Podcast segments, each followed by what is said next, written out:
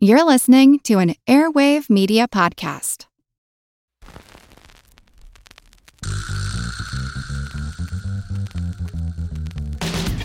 Her Money is supported by Fidelity Investments. Together, we're here to empower, educate, and encourage women to start talking about money. Discover more at fidelity.com slash it's time. Her Money comes to you through PRX.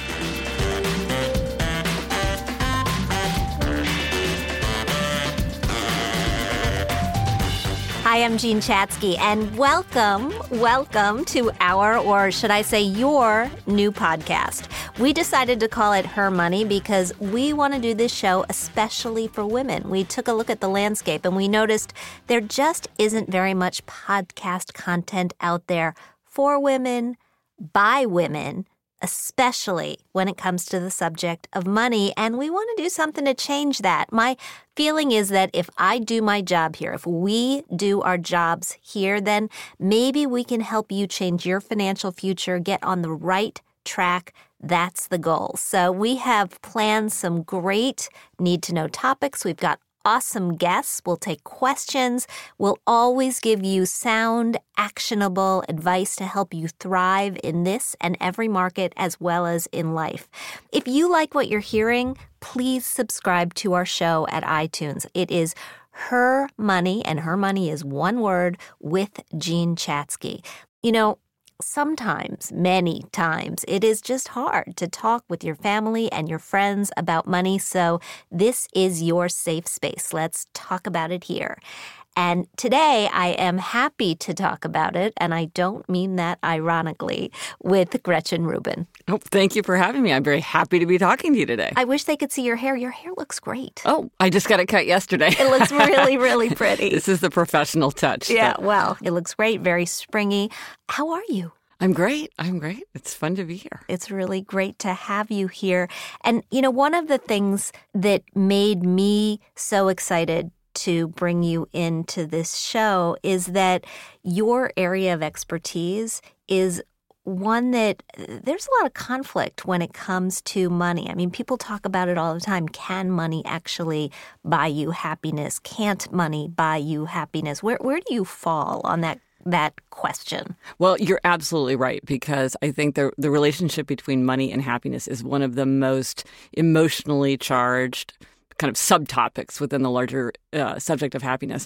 And my own view is that no, money cannot buy you happiness, but money can buy you a lot of things that will contribute mightily to happiness. Um, and one of the most important things is the freedom not to have to worry about money. You know, being free from anxiety about money is a, a, tremendous luxury. But it depends on how you spend your money, you know, because you could buy a dog or you could buy cocaine and you could, you know, take a, vaca- a wonderful vacation camping or you could go gambling and lose a fortune. So it's how you spend your money, how that reflects your values, and whether you're making choices that are uh, supporting a happy life. But I think money definitely has a very important role to play. I one of the studies that I, I read in the last couple of months said if you were going to buy one thing that would make you happier, it would be a dog. Like it would just it would be that that bundle of energy that would greet you at the door every day when you get home. And having having had a dog most of my life, I totally agree with that. Yeah, no, we just recently got a dog, and um, and I went through a long agonizing period uh, of debating about whether to get a dog or not.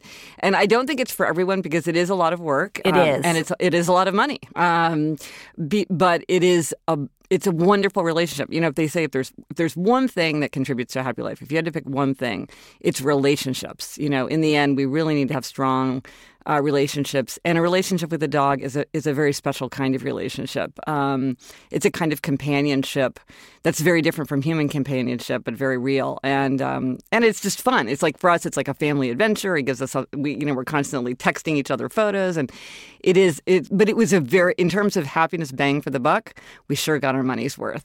When when uh, when you talk about relationships being the key to happiness, I mean, again, money throws a monkey wrench in there Yes. because money can really foul up your relationships if you're not managing it properly within your family unit. Oh, absolutely, and and I think that this is where the complexity of money becomes difficult because if you're just making a decision for yourself, like, well, should I spend my money to go to my college reunion or not? Like, which is going to make me happier? Well, that's pretty easy to see. Yeah, go for your college reunion. It'll probably make you happier.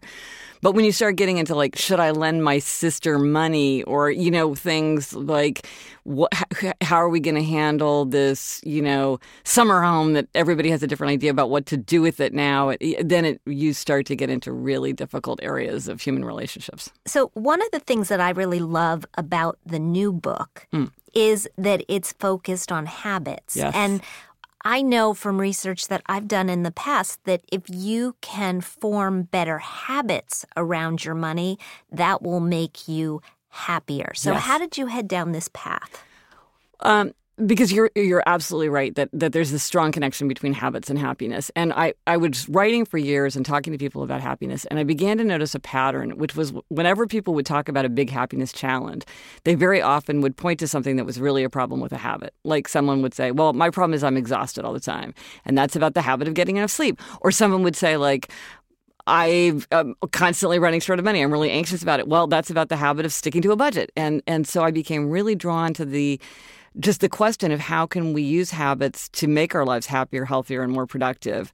Um, because I think used properly, they really can be a very, very powerful tool to achieve anything it is that we're trying to aim for. And yet, it's not a one size fits all solution. Oh. I mean, you you say it very clearly. You say we're not very different from other people, but those differences are very important. So, yeah. how do you how do you fit or find the habits that fit you? Well, that is the key question because I think the problem is that people keep thinking that there's a magic answer. And if it works for you, Jean, then it should work for me. Or I read this thing that's very persuasive about how I should get up early and do everything first thing in the morning. and it just doesn't work like that. You really have to think about what works for you. And here's a perfect example in money. And I wonder if you've noticed this um, because I know you've been talking to people about money forever. So, one of the things is monitoring, the strategy of monitoring. Of the 21 strategies of habit change, the strategy of monitoring is super powerful. And what I found is that there's this kind of difference in how people feel monitored about money. For some people, cash is so powerful. When they feel a dollar bill going out of their hand, they feel it. And, you know, and this is why if you go to a casino, they use chips instead of real money, or like why it's easy to overspend in a foreign country because it's like monopoly money. It doesn't feel real.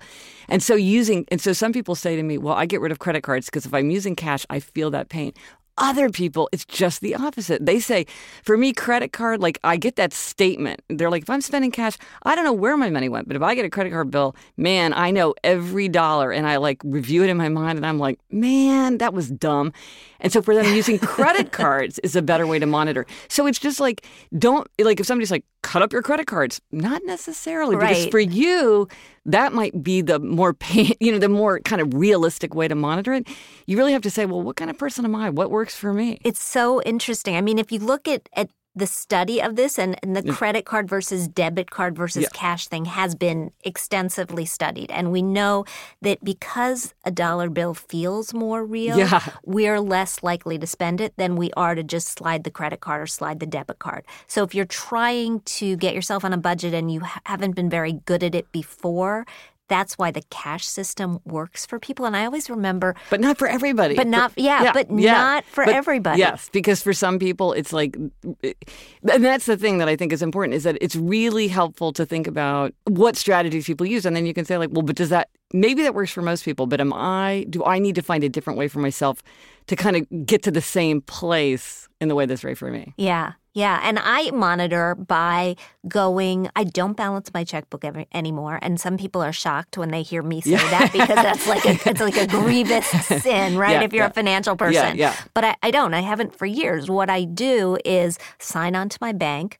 pretty much every day uh, and look at the money. Yeah, and, and it, it lets me see not only where I am, but you know, if there are any surprises kicking in, it's also, you know, if, if God forbid there was some identity yeah, that thing sure. going on, I would notice it. But and then also you know that feeling of like if you're standing there in the middle of a store, you know that tomorrow you're going to be immediately faced with the fact that you made that. You know that it's, yeah. that there's that accountability to yourself that you can't just slide it by. Um, I had a friend who was kind of she just she was spent too much money, so she worked she worked Let's at just put it. Yeah, up. yeah, yeah, she just spent too much money. So she made a deal with her brother that she if she spent more than hundred dollars, she had to tell him. She had to let him know. And it wasn't that she was asking for his permission. It's just like, just text me and say, hey, I'm going to spend, you know, $110 on XYZ. And she said, just knowing that her brother was like, oh man, yeah, gosh, look at you, you know, um, that helped her. It, it's just that moment of like, no, accountability. Accountability. It's, to, it's great. And it's also, it's, a, it's a, an effective strategy for spouses where it's so important to give yourselves a little bit of financial freedom even if Yes. you've merged all the money in your relationship and so drawing that line in the sand hey we don't need to talk about this unless we're spending more than Yeah. 250 or 100 or whatever works for your financial life Oh, but you, th- this touches on something I think is really helpful with habits. And this is pay very special attention to anything you want to hide. So if you want to hide something, like if you made a purchase and you feel like you want to put that bag in the closet, or if you want to quickly change your computer screen when somebody walks into the room, or you don't want to admit like how much wine you had to drink, you know, you're hiding a bottle. Yep. It's a really important clue because sometimes we haven't consciously acknowledged to ourselves that we feel some kind of anxiety or guilt or remorse about something we've done. But when you catch yourself hiding it, that's a big flashing signal that something is afoot. And then how do you, okay, so if your impulse is to hide this, and I, Yeah. I can't tell you, I, I mean, I know so many people who pay for half a purchase with a credit card and half with cash that they've pulled out of Yes. the ATM to hide from their spouse the fact that they spent double what it's going to look like on the credit card bill. So if you know that you've got this nagging voice in the back of your head, hey, I just spent too much money on this, how do you get yourself to deal with it? Well, that's the big question. Um, eh, you know, and I think part of it is that you have to get into a place where you want to deal with it. I mean, because that's the thing. There's so many strategies to work on your habits. You know, I found 21, and which is great because some work better for some people than other people. Some don't work at all times. They're only available to us at certain times. So there's a ton of stuff that you can do. But you have to get into that. You have to decide, I want to deal with this. And I think for a lot of people, it is just consciously acknowledging you know what's going on is I'm hiding from my spouse how much I'm spending on sports paraphernalia, you Mhm. know? And when you really allow that to consciously come into your mind, and then you're like, so what am I going to do with it? Um, how am I going to fix it? I either need to stop spending, I need to tell my spouse, or I need to acknowledge that I'm have this hidden and, and I think just by facing it a lot of times it forces a change in one way or another. And knowing that once you face it, you will feel better. Yes, yes, that there is relief on the other side, one way or the other. Yeah. So you have put together a happiness manifesto, Yeah. and a lot of the principles that you outline in this manifesto they have some terrific financial parallels so i've pulled a Oh, few of good. them but Yes. before we go through them i just want to tell everybody that her money is brought to you by fidelity investments and fidelity is focused on helping women just like us take charge of our financial lives it's so important to learn about money not just for you but for the other women in your life, for your moms and your sisters and your daughters and your friends. So visit fidelity.com slash it's time. You'll find the Thrive workshop, which gives you three simple ways to put your money into action. There's also information about how to manage your money during life's biggest events and step-by-step guidance about putting together a financial plan. So visit fidelity.com slash it's time. So back to your happiness manifesto. We're with Gretchen Rubin. And, you know, I thought it was really interesting the, the principle that what we do every day matters more than what we do once in a while because it reminds me so much of the coffee example. Mm. If you're if you're a financial expert, right? I can't tell you the number of times I've been on TV adding up the amount of money that people spend on coffee because they spend it every single day. And it it's routinely, I mean, you you got to watch the prices go up in the coffee bars, Yeah. but it's like $1700 a year. It's Wow. it's insane if you buy it every day. It's like it's like when Carrie Bradshaw realized that she'd spent a whole down payment on an apartment on shoes because she did it just week by week by week. She just spent the money. Yeah. Yeah, and she had a hundred pairs. I mean, I use this clip in some of my talks because it's so good. But um, she has a hundred pairs of four hundred dollars shoes, Yeah. and boom, that's 40 grand. Yes, it really it does. You don't realize how quickly it can add up. So, how do you become conscious of what you do every day? Well, one of the most important ways we were talking about before, which is monitoring. So, of all the strategies, strategy of monitoring is super important because even, um, and I'm sure you've seen this with people keeping budgets, that there's something about just knowing what we're doing that even people who are not deliberately trying to change often start to move in a positive direction just naturally because once you really see what you're doing, it's much easier to get a handle on why you don't want to be doing it. And so if you just start keeping track of how much money that is, um, it's keeping the food diary. It's keeping the food diary. It's using the Fitbit. It's you know it, it's anytime that you know what you're doing, you tend to do a better job. Um, and I remember my father, um, who smoked way, way back in the day, he said he used this to quit smoking. He would figure out how much money was he spending on cigarettes each week, each month. Then he would think like, okay, if I put this money and I invested it and I got a 4% return, how much money would it be? And so he used the idea of like the money that was represented by those cigarettes that really helped him maintain his desire to, um, to stick to it. And the same thing like with the coffee, if you're like, wow, I'm like paying for a trip to Europe. Right. And it doesn't have to be the coffee. I mean, we're both sitting here with cups of coffee. And the reason that we're sitting here with cups, I, I am not giving up my coffee. I'm right. just I'm I'm gonna buy it when I want it, but I will give up other things. Right. Well, and then some people make the argument that you don't want to nickel and dime yourself because then you constantly feel and I, this is something that comes up i can have it all the time. We never want to allow ourselves to fall into a feeling of deprivation because when you feel deprived you start thinking well i deserve this other thing. I need this other thing. After the day i've had i, I have to have that glass of wine. So you don't want to feel deprived. And if every single day like you say if every single day you walk by the coffee shop and you're like here i am not having my coffee and then and then you go out and buy a new pair of shoes, which is very much how people behave, though that's not rational. Um, that's not good. But what you might do is say, like, well, I'm going to treat myself in this other way. Or, you know, who cares about a cup of coffee? I'll just make that at home, but I'm going to get myself a treat, you know, because I'm going to put this money aside for something that I really want in a special way. It's not going to be just an ordinary part of my day, but it's going to be something more special. And that's a conscious trade off that you're making because we're grown ups. We can do what we want. Yeah. But we have to know what we're doing and what we're choosing. And and and choosing something that you're saving for yes. is really, really helpful. You you say in your manifesto, make it easy to do right and hard to go wrong, which reminds me of why we tell people to automate their savings. A hundred percent. Oh my gosh, that is the most important thing. Anything anything it is like that is there are very few universals in habits, it turns out, but one of them is if it's easier to do it, we will do it. If it's harder to do it, we're less likely to do it. So you just want to apply that to every single thing throughout your day. And yes, something like savings, it should not even be registering consciously. Like that should just be happening so far in the background. You know, that's like the deep, deep, deep mechanics of your life. You don't want to have, yeah, that's the first thing to do. Focus on actions, not outcomes.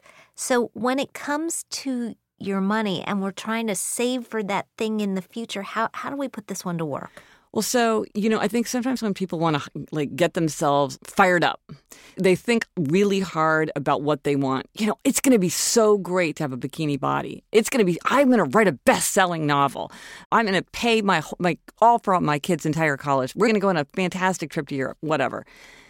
But you can't make that happen. We can't control the outcome. We don't know what's going to happen, but we can control what we do every day. And so you could say, okay, what am I going to do every day to save? What am I going to do every day to eat more healthfully? And really focus on, well, what are the actions that I can control?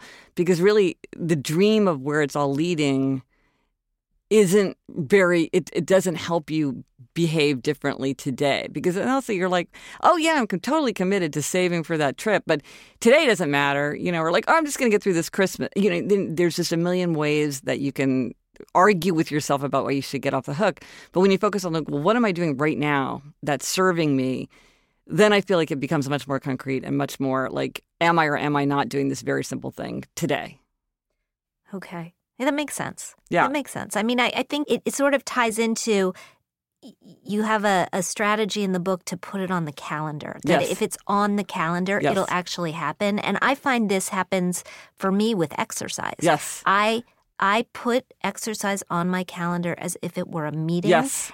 Which means I won't schedule around it, but it actually gets done. No, I think that's super powerful. Is is just to put it on the calendar. And actually, a lot of I've heard from a lot of people that they do this with their finances, where they're like they'll say like, "Well, I've been postponing it for so long because it seems like something that you should always do, but it's never particularly urgent that it happens like in the next two weeks." And so they'll say like, "Well, I'll make an appointment two months away." with my financial advisor or whatever because I know then I'm going to have to deal with it at that certain time. Where somebody said, you know, I wasn't dealing with my my will, and so I signed up for like a short course at the community college in trust and estates because I'm like, well, if I'm going to take the class, then I've got to deal with it. You know, you put something on the calendar to represent the fact that this is going to get done. You know, rather than just having this loose idea that you need to deal with it. So when we talk about changing habits and adopting new habits, it's not super easy, right? How do you I've heard a lot of different things that you should only do one at a time mm. because we only have so much willpower mm. or that it takes 21 days. Mm. What's what's the bottom line on this? Well, alas, the 21 day thing is not true. So that one, just cross that off your Does list. Does it take longer than 21 days? Well, see, this is the thing.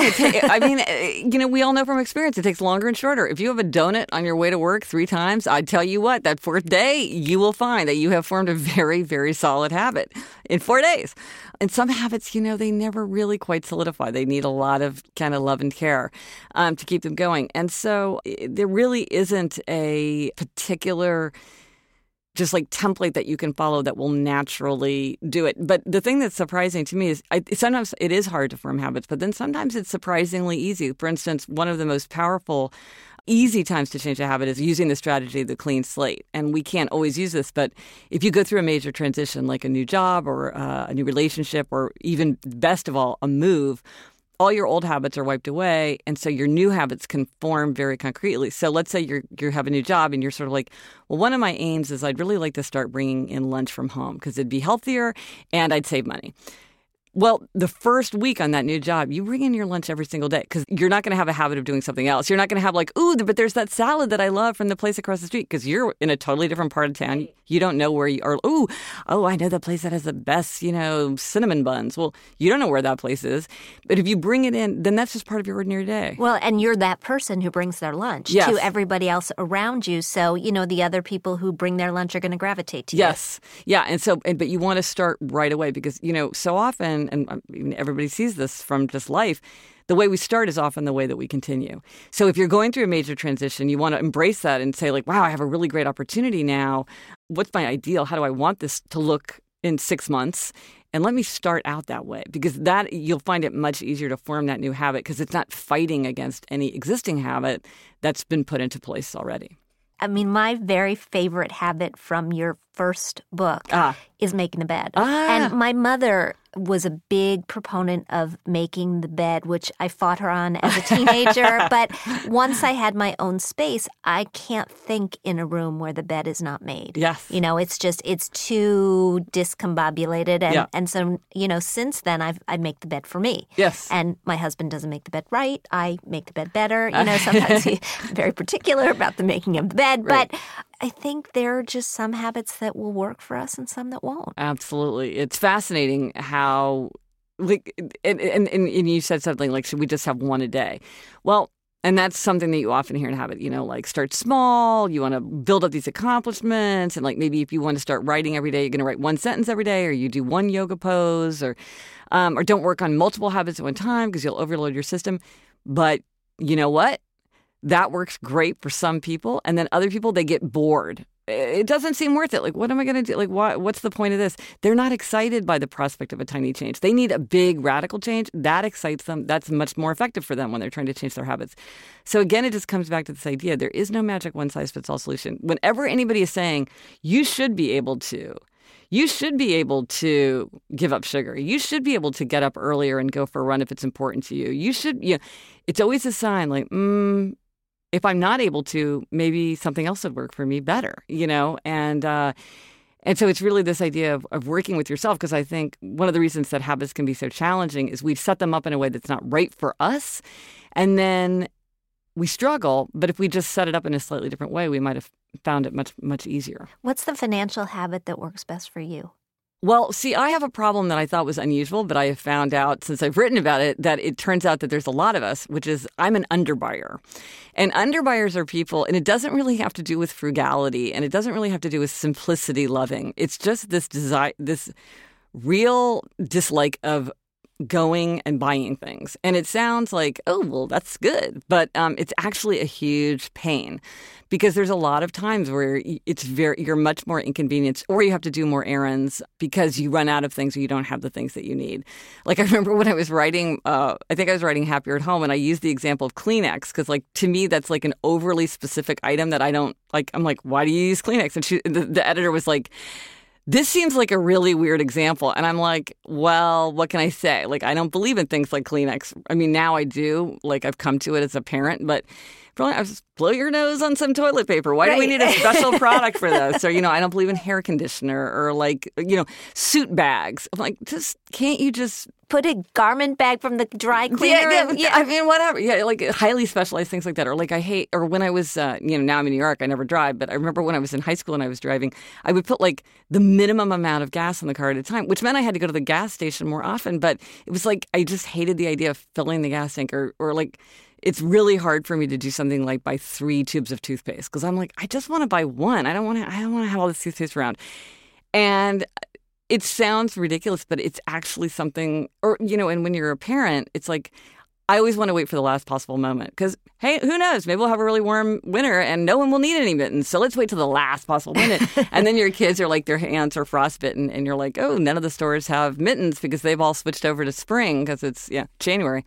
So actually, for me, I have to really have the habit of spending. I have to say, this is a needful thing. I need to buy it. I'm not going to say, ooh, I'll come back and buy it. I need to buy it now because I need it now. Or I'm going to buy more than I need because I know, hey, paper towels you're going to need more. Right. Like I'm just telling you. You now. just can't have too many. Yeah, you can't. And um, and so that's I I've really had to work on habits about overcoming my desire to just not deal with that stuff. I could. I need to drink a little bit of that Kool Aid. I oh. think. Just a little. Well, it's funny because people are either overbuyers or under. Like you know, there's some people in the middle, but people sort of are lean towards one or the other. And overbuyers, it's like they do too many errands, they spend too much, like stuff. They end up not needing it because they buy it kind of anticipatorily. I used to not like a trip to the warehouse store. Like oh. it would just bother me, and I, I still don't like the big things of food. Oh, that's my they, husband hates. I hate like the, a giant jar. Ketchup. Of, yeah, giant jar of mayonnaise like just turns my husband's yes, stomach. I, I, but I will go and buy a year's worth of paper towels uh-huh. or or Ziploc bags oh. or dishwasher yeah. tabs. So I, I, I, do have a little storehouse of those in my basement just in case we have an apocalypse. Right, right. Well, it's funny because I don't like the idea of stores very much. Like, eh, you know, kind of the Laura Ingalls Wilder, we've got an attic full of food. It kind of appeals to me intellectually, but then when I'm actually in a store, I'm like, I just want to buy one box. And it, but it doesn't make any sense. It's like for a lot of you're busy. Yeah, it's like why why are you creating errands and then you have to remember and it's a whole thing. It's odd. And and I and I was so comforted to realize that I'm not the only one because I thought really this was just like my own weird idiosyncratic bizarre thing. But there's a lot of people who just, we kind of need to remind ourselves that we need to buy needful things. And that if it's something that we legitimately need and want, we should just go ahead and do just it. Just go ahead and do yeah. it and get it, yeah. get it out of the way. Okay, so two more questions. We have a little Proust questionnaire. It's Ooh. not really the Proust oh. questionnaire, but it's my yes. Proust questionnaire that Ooh. we we um we are putting to everyone. Power, fame, love, or money. Oh. Rank order them. Well, you know, I wrote a book called Power, Money, Fame, Sex. I did not so, know that. Yes, that was my first book. so I ranked them there. Um, but you've you've changed a couple of the terms. So tell me. So it's power, power, fame, love, money. Love money for like a happy life. Sure. Uh, I would say love, money, power fame. But one of the things that I learned in my book is that, uh, well, not love so much, but the other ones can all be translated to, you know, power becomes power money, money, money becomes power, fame becomes power, fame becomes money. But love, love, love reigns supreme. It's the ultimate, and you can't trade the other ones in for love. Okay, awesome. And any podcasting advice for me? Um, well, this is my advice for everything related to writing in any way or communication or uh, which is always have something to say. I think sometimes when it's when it gets hard, it's because you really don't have something that you're excited about saying. And once you have something to say, everything gets easier. I think that's great advice. Gretchen Rubin, thank you for coming in today. Thank you for having me. This was so much fun. It was fun for me too. And we look forward to having you back again. Great. And now we're going to go right to your questions. We always want to hear from you. You can reach us on Twitter, on Facebook, and at jeanchatzky.com. Kelly Hultgren, our associate producer, she's with me in the studio. Hi, Kel. Hey, Jean, how are you? I'm good. So, what do we have this week? Our first question comes in from Christy. She wrote us at jeanchatzky.com. I have recently come into money that will wipe out my debt. Woohoo. Yes. My question is how best to pay off my bills to best affect my credit score? Okay, so there are a couple of things to consider here, and credit score is an important one of them, but it's just one of two. When you look at your credit score, one of the big factors in that score is what's called utilization. It's the percentage of credit that you have available to you that you're actually using. And you're best off if your utilization on each individual credit card, as well as on all of your credit cards together, is below 30%. So I'd say take a look at your cards and see if you've been overusing any of them and then take the biggest chunk of money and use it to repay those debts. The other thing, though, to consider is the interest rate because credit score is important, no question, but you also have to look at how much debts are costing you. And the higher the interest rate on any debt, the more that you're paying. The, the return on your money for paying off a debt is actually equal to the interest rate. So if you've got a credit card at 24% and another one at 12%, you want to whale on that 24% credit card because it's just going to save you so much money. So take both of those things into consideration, Christy, but way to go. Way to go. And will she see her score improve faster if she were to pay off all debt in one payment or make multiple payments over time. Does that affect the It score shouldn't. whatsoever? No, it really, you know, I mean, I would take the sum of money and just put it to use because, again, it's going to save her money in interest. Right. It, it should pop her score fairly quickly. Credit scores don't move overnight, but they don't move really, really slowly either. So within a couple of months, she should see a big improvement. Excellent. Thank you. And our next question is coming in from Twitter. At Tim Farina is wondering what financial advice would you give a couple about to get married? What are the pros and cons of merging finances, which we just discussed with Gretchen Rubin? Again, it's not a one size fits all solution. In my marriage, and I'll just open it up here, we have yours, mine, and ours accounts. I have an account, my husband has an account, and we have an account for the household. And we also have a credit card that's a joint credit card that I insisted that we get because I just didn't like going out to dinner and having to, is it my turn to pay or your turn to pay? It was just unromantic in my frame of mind. I like the yours, mine, and ours accounts because it gives people the ability to have some financial autonomy. You don't want to be asking your spouse every time you make a purchase because that sort of permission asking starts to feel very parental. And that's not a good thing for a love match. So you want to make sure you respect that at the same time that you're achieving your household spending goals and your household savings goals. So if you are going to go with this approach, you want to fund the joint account with enough to pay the household bills, but also to save together for whatever you've decided that you're saving for. And I just wrapped up reporting for you on cohabitation. Yep. And that couples are, there's a trend we're seeing that more couples are cohabitating before marriage. Uh-huh. And I've been interviewing financial planners and divorce lawyers. Yeah. And I can't get a straight answer on whether or not merging finances is a big no if they don't have the protection of a marriage license. So I would say it's a big no, and it's a big no to do it for a couple of reasons. So if both of your names are on an account, one of you can pull all the money out of the hmm. account, and you don't have the protection of a marriage license, which stipulates how the assets and the debts are to be divided in the future. So I would say I, I wouldn't merge money with somebody I wasn't married to, and I wouldn't get a joint credit card with somebody that I wasn't married to either. Great. Thank you. That's you. my bottom line. I wanted to hear it. Okay. Our final question comes from Jenny. She reached out to us on Facebook. She writes My husband and I are expecting our first child at the end of May. We have a six month emergency cushion for her maternity leave. He wants to pay off $3,000 he has in credit card debt with their tax return before the baby comes. Is this the right thing for them to do? Well, first of all, congratulations. That's really exciting, a new baby. But I would say, yeah, clear the decks. Get rid of that credit card debt. We just talked with, with Gretchen about how moving into a new phase of life gives you the opportunity to build better habits. So get rid of the credit card debt and start this new phase of life while trying not to accrue more credit card debt. Excellent. Thank you. And thank you everyone for your questions. We are available at Twitter and we have a hashtag now. It's Her Money Podcast, hashtag Her Money Podcast. We're also available on Facebook and at jeanchatzky.com. Thanks, Kelly. Thanks for those great questions. Remember, we want to answer whatever is on your mind. So reach out to us on Twitter, on Facebook, and at jeanchatzky.com. And now it's time for our weekly Thrive segment where we dive into the world of money news to find headlines and research that you can actually use. And today we are talking about how spending can affect your health.